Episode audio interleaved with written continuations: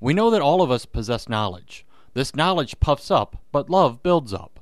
If anyone imagines that he knows something, he does not yet know as he ought to know. 1 Corinthians 8 1 and 2. Knowledge is a great and wonderful blessing, but knowledge can be wrong. We send our children to school to gain knowledge, but even this knowledge is incomplete. We cannot know everything we need from our classes at school. We need another source of knowledge. This more complete knowledge is available only through revelation. St. Paul reminds us that even those of us with advanced knowledge still don't know as we ought to know, not unless we have the revelation of the Holy Spirit to guide us into that more complete knowledge. Failure to achieve this knowledge can be devastating for our souls. This knowledge isn't just facts.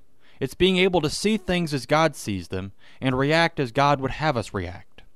It's doing things from God's perspective and not our own.